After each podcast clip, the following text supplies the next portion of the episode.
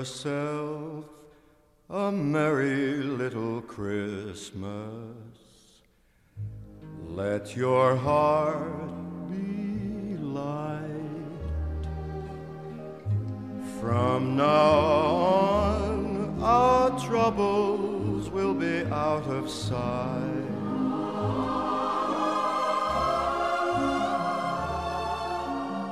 Welcome to the Smiling Homeschooler Podcast. My name is Ben Wilson, and this week we have something your whole family can enjoy. My dad, Todd, is going to share one of his Christmas stories from the Familyman Christmas Treasury. This is a story that I grew up listening to and loving, and we hope your family does too. Before we start, I want to say thank you to Teaching Textbook for supporting the Smiling Homeschooler. They're one of the best math curriculums around, and we believe they help more homeschoolers smile. So go check them out over at teachingtextbooks.com. But let's get going. Here's my dad, Todd Wilson. Well, hey everybody! I know my kids would be super excited to be gathering around a computer, Oh, yeah, leaving the television to like listen phone, to, but, know. to me or a phone to hear me read a story. Um, but uh, I, I just am not ready for Christmas. I just feel like it's. I still Ben said, "Oh, this happy week." I just doesn't. I'm not feeling happy. I don't know why. I don't feel like mad or anything. I just don't feel. Not feeling feel joyful little- and triumphant. I don't feel jo- joyful or triumphant, uh, either of those. So I'm hoping maybe it'll happen after Christmas. I don't know. Uh, it is hard. Um, I don't know. I don't know. But I we're gonna I'm gonna read a story.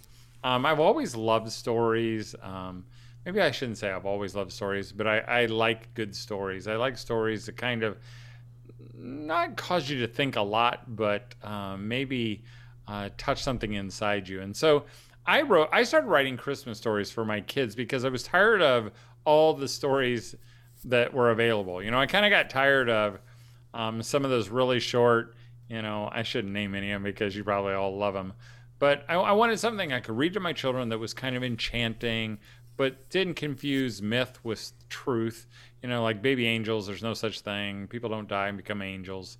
Um, and so I started writing these stories. And so um, all these stories that uh, that we've collected over nine years, uh, you can find in our Familyman's Christmas Treasury. You can get it online uh, at our store. Um, but they all began as really something I printed off my computer and I recorded on a tape cassette that um, Ben and his brothers and sisters uh, used to listen when they were laying in bed. And uh, so uh, we've put them all together in, like I said, the Familyman's Christmas Treasury. And I'm going to read one of the stories. This is number three in our the series. Um, and this one's called The Stranger. And really, it came out with an idea. You know, sometimes you're just doing something or you have this thought that pops in your head and be, you know, and, and think, wouldn't that be interesting if? And the thought that popped into my head was, um, I can even remember where it happened. It was a snowy night um, in, I was a pastor of a church, and I was thinking, you know, where Jesus talks about, if you've done it for the least of these, my brethren, you've done it unto me. And I thought, what if he came back at Christmas and we didn't even recognize him? And so this begins the story of the stranger. It says every Christmas Eve, people gather in churches, big and small, to celebrate the birth of Christ. Bells are rung, candles are lit, silent night is sung, and memories are made. For nine year old Sam Tucker, it is his favorite night of the year. The one year, the year of the big snow, people seemed out of sorts because a stranger had come to town. The Christmas Eve service was about to begin when Mr. Fisher, one of the church deacons, spoke up. I don't know what we're going to do, he announced abruptly to all the surprised faces. The stranger came to our door last night. You didn't let him in, did you, Norm? Walt Mitchell interrupted. Well, of course I didn't let him in, Mr. Fisher shot back. Do you think I'm crazy?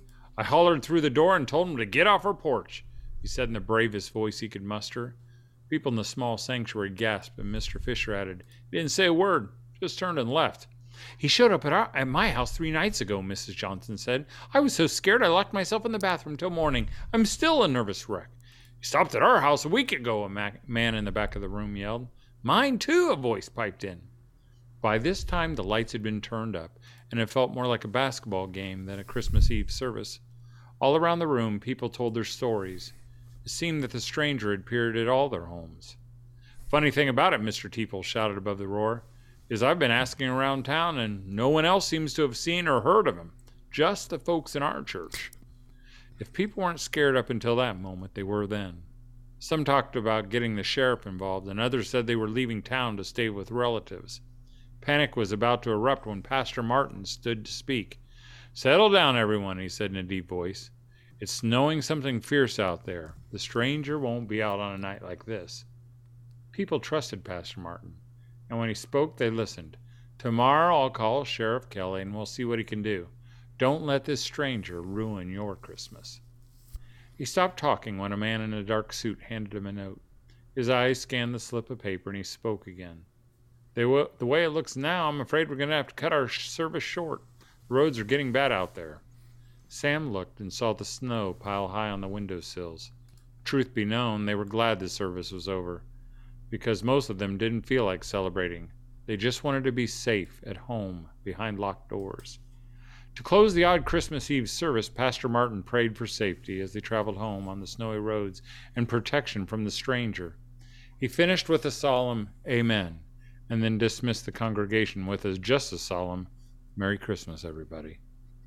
Sam and his folks gathered their coats, said Merry Christmas to a few friends, handed Mrs. Martin a plate of homemade cookies with sprinkles, and headed for their car. Pastor Martin was right. It was snowing something fierce, and the snow was already over the tops of Sam's boots. Normally, Sam would have loved to play in the deep snow, but the possibility of a run in with a stranger kept him from doing so. On the drive home, Sam asked, Dad, how come we're the only house the stranger hasn't stopped at? I don't know, Sam, his dad answered. He didn't tell him he was wondering the same thing. You don't think he'd be out tonight, do you? Sam asked. I think Pastor Martin is right, his dad answered. It's snowing too hard outside. Besides, it's five below zero, he added, trying to reassure his son. You don't have to worry. He won't be out on a night like this. Sam hoped he was right. So did his dad. Inside the safety of their home, Sam forgot about the stranger and ran to the family room to plug in the Christmas tree. He knelt down between the tree and the wall, as he had every day for the last three weeks, and plugged in the lights. Nothing happened. Dad! Something's wrong with the Christmas tree lights, Sam yelled, hoping his dad was close by. They won't turn on. His dad looked, took a look, and after several attempts to fix the problem, gave up. I guess we're going to have to enjoy the tree without lights this year. Ah, what kind of Christmas is it without lights on the tree? Sam whined. As he said that, his mischievous dog Charlie shot by with something sticking out of his slobbery mouth. Sam chased after him, cornered him, and removed three mangled pieces taken from their nativity set. They were so chewed that Sam had to look under the now dark tree where the nativity sat to see which figures had been eaten. To his horror, he found it was Mary, Joseph, and baby Jesus. Mom! Charlie chewed up Mary, Joseph, and baby Jesus, he shouted. His mother looked at the mangled plastic figures in his hand and tried to comfort her son. For Sam, this looked to be the worst Christmas ever. Because it was Christmas Eve, because it was a Christmas Eve tradition, Sam's dad started a fire in the fireplace, dimmed the lights, and turned on soft Christmas music. Outside, the wind howled and slapped at the house, making them feel snug and safe inside. Although still upset about the ruined nativity figures and dark Christmas tree, Sam was just beginning to enjoy the music and fire when all of a sudden the music stopped and the lights in the house went dark. What happened? Sam questioned as fear and coldness crept over him. Well, the storm probably knocked down a power line, his dad reassured him. It will be back on soon, his mom, mom hoped out loud. Well, at least we have a nice fire and plenty of hot chocolate, his dad said. You can bet we'll never forget this Christmas Eve. Sam's dad had no idea how right he would be. For the next hour, no one said much. They sat snuggled in a pile of blankets and listened to the wind whistle across the top of the chimney, hoping that the lights would be back on soon. And then it happened. Knock, knock, knock. They froze, hoping they hadn't heard the sound they feared might come. They held their breaths and listened. Knock, knock, knock. A tingle ran down each back. Sam and his mother looked at his dad to see what he would do. He got up and headed for the door. Afraid to be alone, Sam and his mother followed. His dad held a candle that cast long shadows around the dark rooms, and together they made their way to the front door when the knock came again. Knock, knock, knock. As they stopped and peered out the door, they saw a single dark figure standing in the swirling snow. In their hearts, they knew it was him. Sam's mom started to say something, but her husband answered before she had even asked the question. I can't leave him out in the cold and snow, he whispered loudly. Don't worry, it'll be okay. His dad reached out his hand, turned the knob, and whoosh! The cold wind pushed the door open and snow spilled in through the crack. There in the howling wind and knee deep snow stood the stranger. He looked at Sam and his parents, and they looked at him. With a voice warm against the cold air, he said, It's awfully cold out here. Would it be all right if I came in for a while? His dad hesitated just a second and then answered the shivering man. Come on in. Thank you, he said with a look of surprise on his face. The stranger stomped the snow from his shoes, walked in, and Sam's dad ushered him into the room where they'd been sitting. Here, sit down by the fire and warm up. The power's off, so this is the best place in the house. The stranger was tall and thin, and several of his yellow and brown teeth were missing. His hair and bushy beard were greasy and covered with snow that had begun to melt. He was beyond dirty and smelled terrible. His only protection against the bitter cold was a filthy blanket wrapped around his shoulders. Sam's mom brought a, the man a steaming cup of hot chocolate, and his dad handed him a thick, woolly blanket. This might help, he said, placing it over his shoulders. Thank you, the man whispered. Sam's dad introduced himself and his family to the stranger and then asked these their unexpected guest his name. Jesse, the man said softly. My name is Jesse. He kept the hot chocolate in his worn and dirty hands and relaxed his shoulders. The firelight shone in Jesse's eyes. Sam thought Jesse seemed overwhelmed by his family's kindness because he kept swallowing, like he was trying hard to hold back his emotions. His mom and dad asked Jesse a lot of questions, which he answered with short, simple answers. He wasn't trying to hide anything, he just didn't use a lot of words. You haven't gotten a very warm welcome around here, his dad finally said.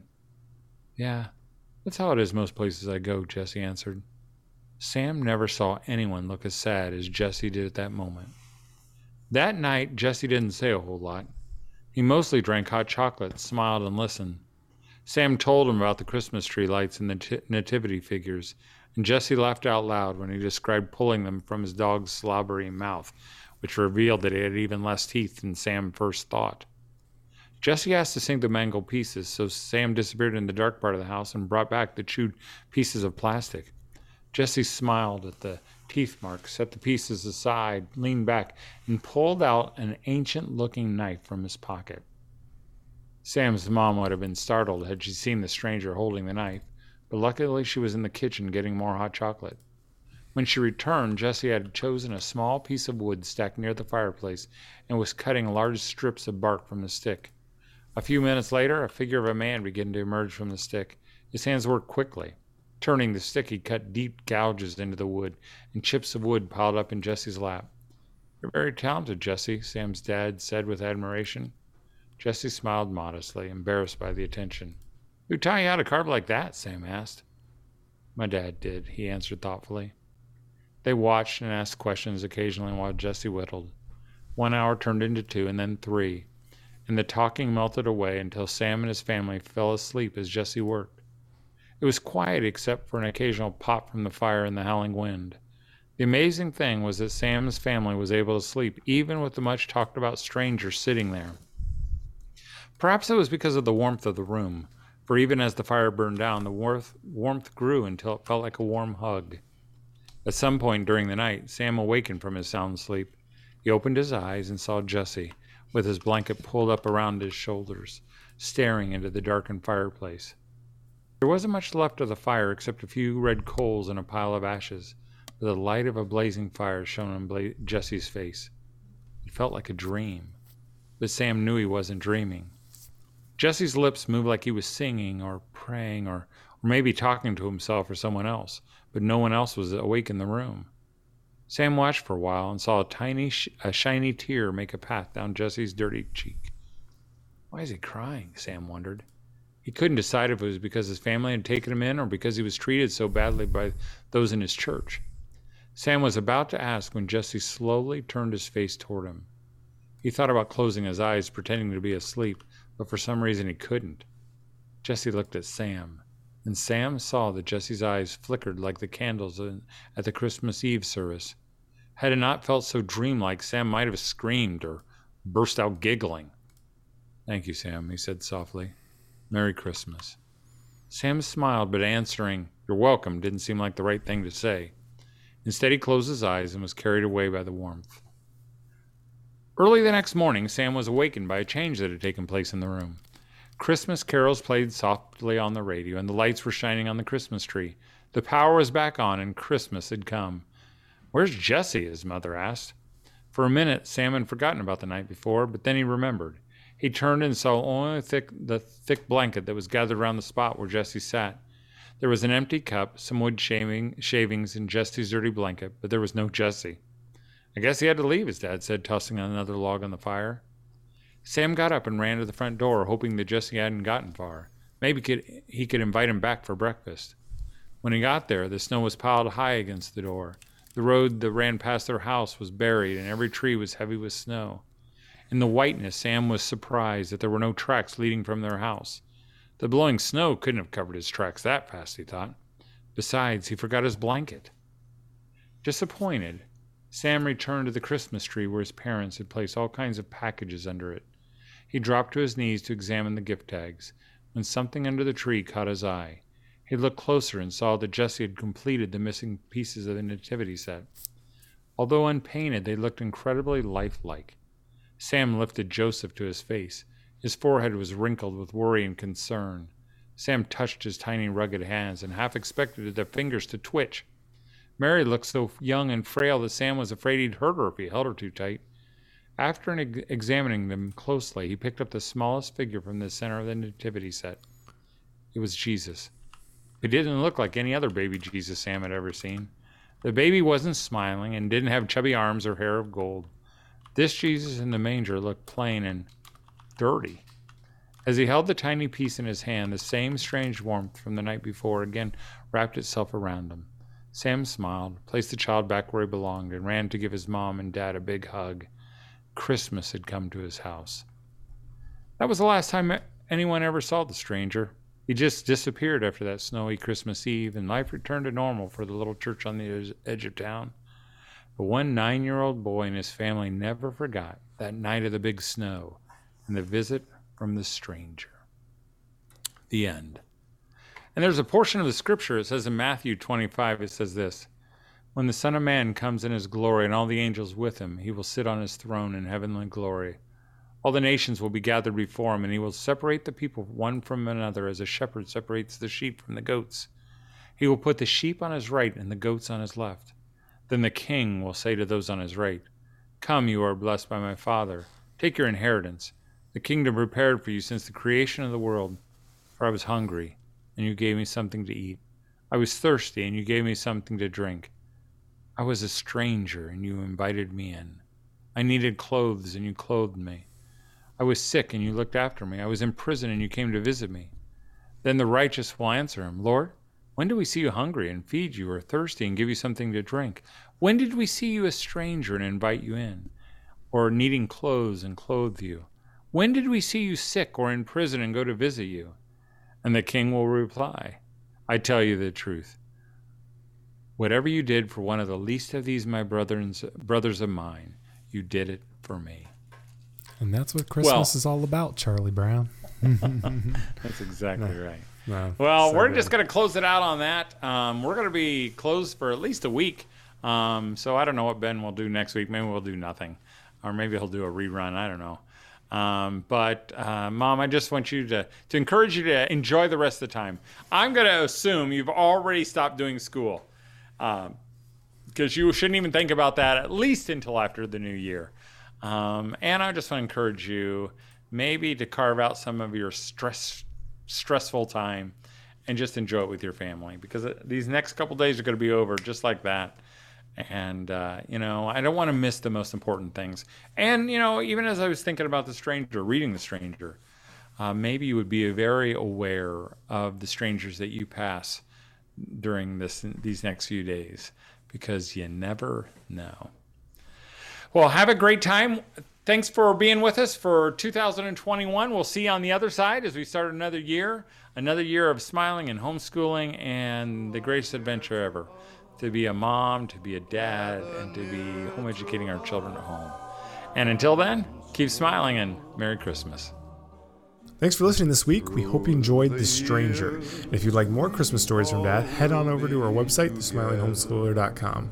Thank you to Teaching Textbooks for supporting the Smiling Homeschooler and for making this possible. Have a Merry Christmas and don't forget to smile. Hang a shining star upon the highest bough